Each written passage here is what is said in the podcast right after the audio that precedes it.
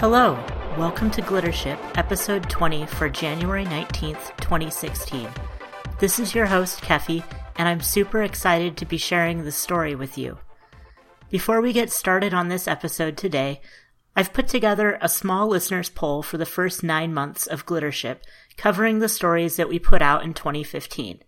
This is intended to be a low-stress, just-because-I'm-curious poll.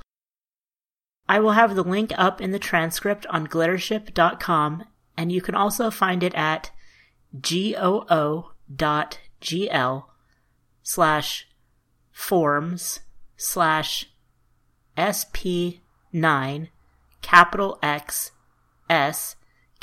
EJAN and then lowercase j. The poll will stay open through February 29, and I'll announce the results in one of our March episodes. Our story this week is Skeletons by Bonnie Jo Stufflebeam, read by guest reader Renaud Rakildis. Bonnie Jo Stufflebeam lives in Texas with her partner and two literarily named cats, Gimli and Don Quixote. She holds an MFA in creative writing from the University of Southern Maine's Stonecoast program and curates the annual Art and Words show in Fort Worth, Texas. Her work has appeared in over 40 magazines and anthologies such as Clark's World, Lightspeed, Smoke Long Quarterly, and Goblin Fruit. You can visit her on Twitter at Bonnie Jo Stuffle, that's all one word, or at her website bonniejostufflebeam.com. She is represented by Anne Collette at Reeves Literary Agency. Renaud Rakildis is a writer and editor based in Ottawa. Her short story, Charlemagne and Florent, was selected for Imaginarium for the Best Canadian Speculative Writing. Ranald is the founding editor of the Aurora-nominated Lackington's Magazine, an online science fiction and fantasy quarterly devoted to stories told in unusual or poetic language. Skeletons by Bonnie Jo Stufflebeam, read by Ranald Rakildis. Who's going to watch the skeletons, I ask. We're about to go camping. Catherine's undressing before the closet in her garage apartment. I'm trying not to watch, though she wants me to. Instead, I peer into her glass terrarium where the skeletons live, 3 of them, a dwarf T-Rex and 2 dwarf stegosauruses. The T-Rex stands atop a lonely pile of rocks. I was going to leave them extra food. You think that's okay? Catherine rummages through the clothes pile on the floor. Such beautiful chaos. I stare at her reflection in the glass. Her bra, lacy and black, makes me want to glimpse what's underneath, even though I have before, 5 times. I guess so, I say. I look back at the T-Rex. His name, Catherine tells me, is Ranald. The stegos are called Thelma and Louise. She thinks she's being ironic. The T-Rex's bones are so small, I'm sure that if I picked him up, I would break him. His eyes are tiny as sequins and suspended in empty sockets. He wails like a cat in heat. I think something's wrong, I say. He's just hungry, Emma. Feed him. Food's next to the cage. I open the yellow bottle of skeleton food. The musty smell makes me cough. The bottle is full of squiggling little worms. I pour some into the terrarium. Ranald clambers down the rocks. He dips his jaw into the worm pile and scoops them into his mouth, swallows. I can see them travel down his throat and into his emptied bone stomach, where they wriggle inside him. Catherine clears her throat.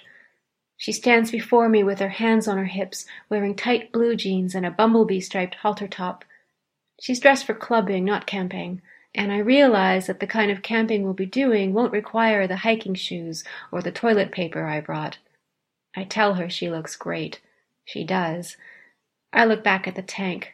The T-Rex peers up at me. "Let me free," he whispers. His voice is like an echo. I can't. We're going camping. In the shallow forest, we set up our tent. The land has been cleared for people like us who want to be in nature but not too far in. Our tent is a miniature house. The box says it will fit 20 people, but we've only got 5. It has French doors that fold down and collapsible walls to give everyone a sense of privacy, but through the first night I hear Catherine and Anne, the girlfriends she brought along, their heavy breath and little moans. They make the whole tent sweat. The site is close to the river, but not too close. At night we cannot hear the current. The bathroom is just around the corner, and there's a leaky water faucet next to where we parked the car, 10 feet from the tent. Our friend Wendy brought the portable mini-fridge and a fan. They run on batteries, but the fridge eats 2 an hour, so we have to run to the store once a day and buy at least 12 packages of 4. We make a game of it. In some ways, the drive is the best part of the trip, mostly because Catherine is the one with the car, and she's asked me to go with her each time. We roll the windows down. She talks about the new girl, Anne, about how they just met, but already spend nearly every night together. Every word she says feels like a secret between us. I don't want to hear about Anne, but I don't want to not hear about her either, because I want to know if she's better than me. I want to know when we'll share a bed again. I try to deduce the information from the cutesy story of how they met at the campus coffee shop, but I can't, because Catherine has always been unpredictable, mysterious. With her unflinching face, she reveals nothing. Every time she asks me to get in the car with her, I do. The nearest trash can is 2 whole miles from our site, so we're forced to rough it, in that regard at least, dumping our food scraps into a plastic bag. Most of what we brought is food: peanut butter, bread, baked beans in a can and hot dogs with mustard, 2 bottles of cheap red wine and a plastic handle of rum. Our broke friend Mike does the cooking. It's his way of paying us back. He also does the majority of the drinking. He's brought his set of oils, and his paint-stained hands dye whatever he touches. Each hot dog bun has a blue handprint, and by the time dinner's finished, the rum bottle is covered in fingerprints. The second night, Wendy builds a fire, and we sit around the flames. The smoke follows Catherine. No matter where she sits, the wind moves in her direction. Finally, she settles in one spot, lights a cigarette, and lets the smoke clog her eyes. We play a drinking game, Never Have I Ever. Never have I ever been to Disney World, I say. Catherine and Wendy put down a finger. They went there once together. Never have I ever done acid, Wendy says. The rest of us admit defeat. Never have I ever been in love, Catherine says. No one puts down a finger. No one is sure enough to commit to that. We, all 4 of us, look at Catherine through the smoke. Her hair is up, the skin of her neck glistening with sweat. That we all want her is common knowledge. We can't help ourselves. This is what holds our friendships together, the flame to which we are helpless as moths. That night, as we sleep, trees rustle, and the fallen branches on the ground crack like knuckles. When I leave the tent early in the morning to walk to the restroom, I find the contents of our trash bag scattered, the bottom ripped. By the river I spot a leopard, its white fur stretched so tight the bones poke through. In the disappearing moonlight, I nearly see the heart pumping in its chest. It's looking right at me, and I stand and stare until the sun creeps up and the leopard, its fur no longer see-through, bounds into the brush. Back at the campsite, a crowd is gathered around the dying embers of last night's fire. A dodo skeleton hops around the fire pit. One of the bones from its foot is missing. Without the feathers, it looks just like any other bird. We only know it's a dodo from its fat chest, its dodo beak. Plus, it tells us what it is when we ask it. Catherine shoos the bird. Go, fly away! Dodos don't fly, it says, lifting a bone wing. The invisible joints crack. I am stuck. It hangs around until we change into our swimsuits and leave for the swimming hole. It's only a couple of miles away, so we walk. Catherine and Anne hold hands. The rest of us walk behind them. We talk about the dodo. Mike has never seen one. I'm going to paint it, he says. Wendy huffs. I was going to paint it. In my painting, he'll be wearing a tie and drinking a martini. Mike laughs, and Catherine turns around and gives him an eye. She knows that laugh. Since high school, she's known it. How much have you had, she says. I swear to God, Mike, if that handle is gone— "'Excuse me,' he says.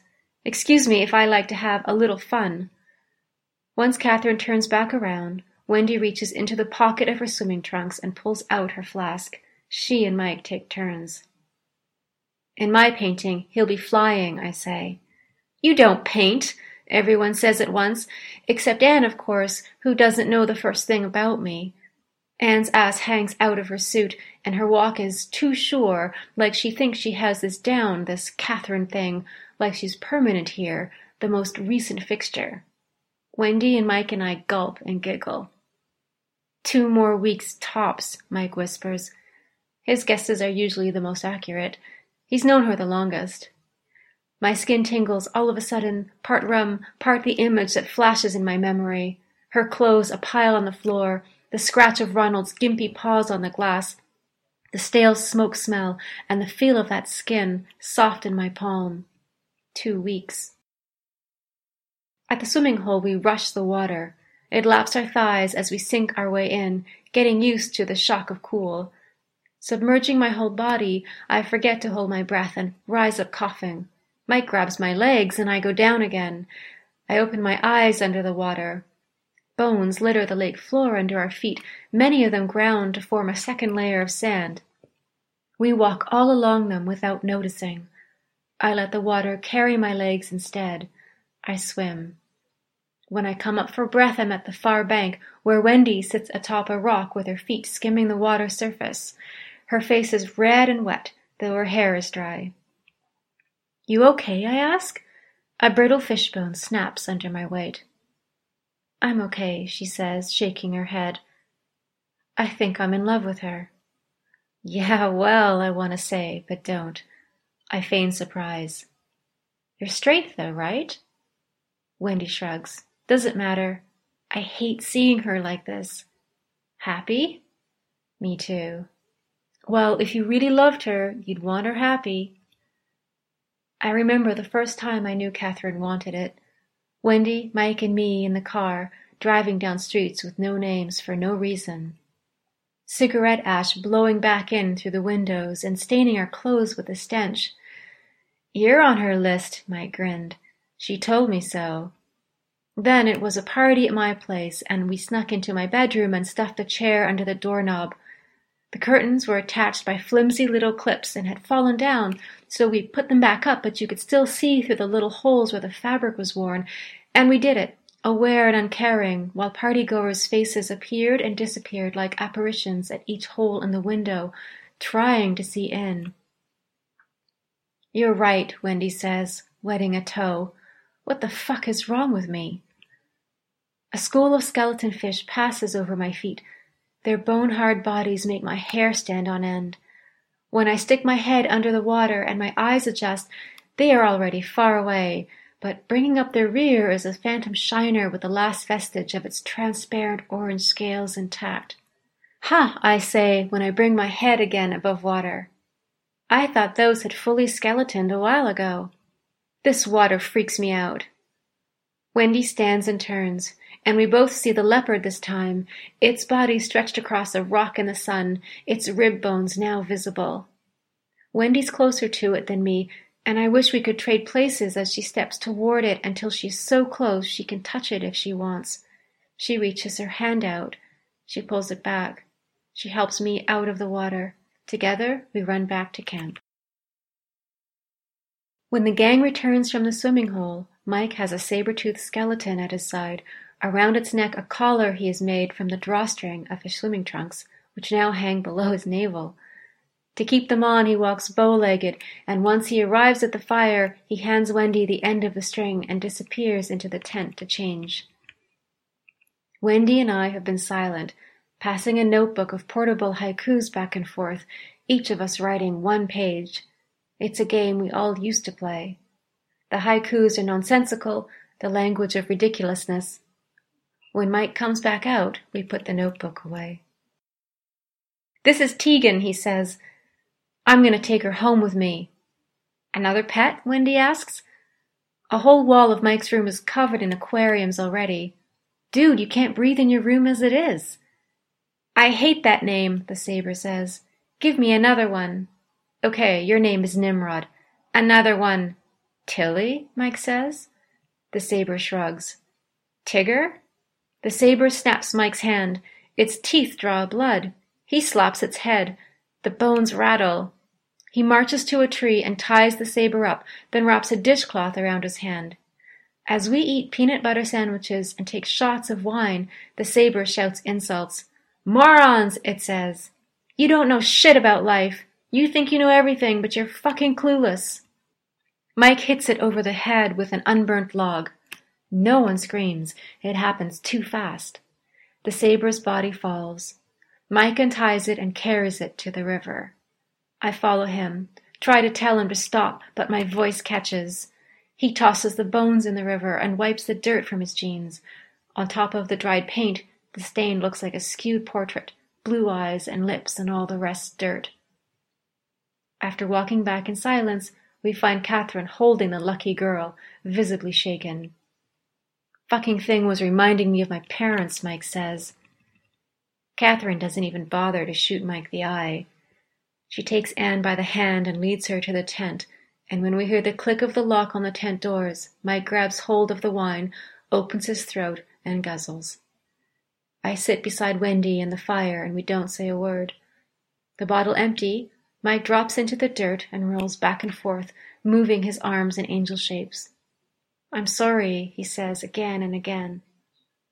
Wendy and I don't comfort him. The firewood crumbles like the bones, and we just look on. I'm used to looking and not touching, staying out of the way until it's my turn. I know that Anne won't want us after this, won't want to be part of this, and somehow it doesn't seem to matter. 2 weeks tops, Mike said. He was wrong. It'll go back to normal before that. We'll forget it ever happened, starting tomorrow when we're back in the concrete world. We sleep the way we are. On the way out the next morning, we drive across the bridge over the river. In the back seat, I stare out the window, and from the water's edge the leopard stares at me. As it pads to shore, I notice its legs, all skeleton now. I imagine its claws, invisible but deadly. The whole ride, no one says a word. When Catherine and I get back to her place, the skeletons are still in the tank. The T-Rex claws at the glass. His bones creak. Let me free, he says. I knock on the glass, and Thelma and Louise scurry to the back. Ranald doesn't move, static in his pleading. Catherine disappears into the bathroom. I look around her room, at the mess she's left of clothes scattered over the ground. It's hard to see the floor. I groan as I tiptoe over the piles. I reach my hand into the tank and pick the skeleton up by his shoulders. He falls apart in my hands. I carry his bones outside and look across her big backyard, which we only enter to smoke brief cigarettes at night when we need the air.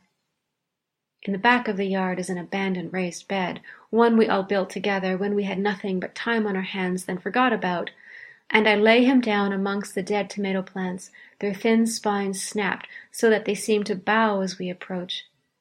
His bones scatter in the dirt. I shake a plant. Its brittle leaves fall from the branches and bury him.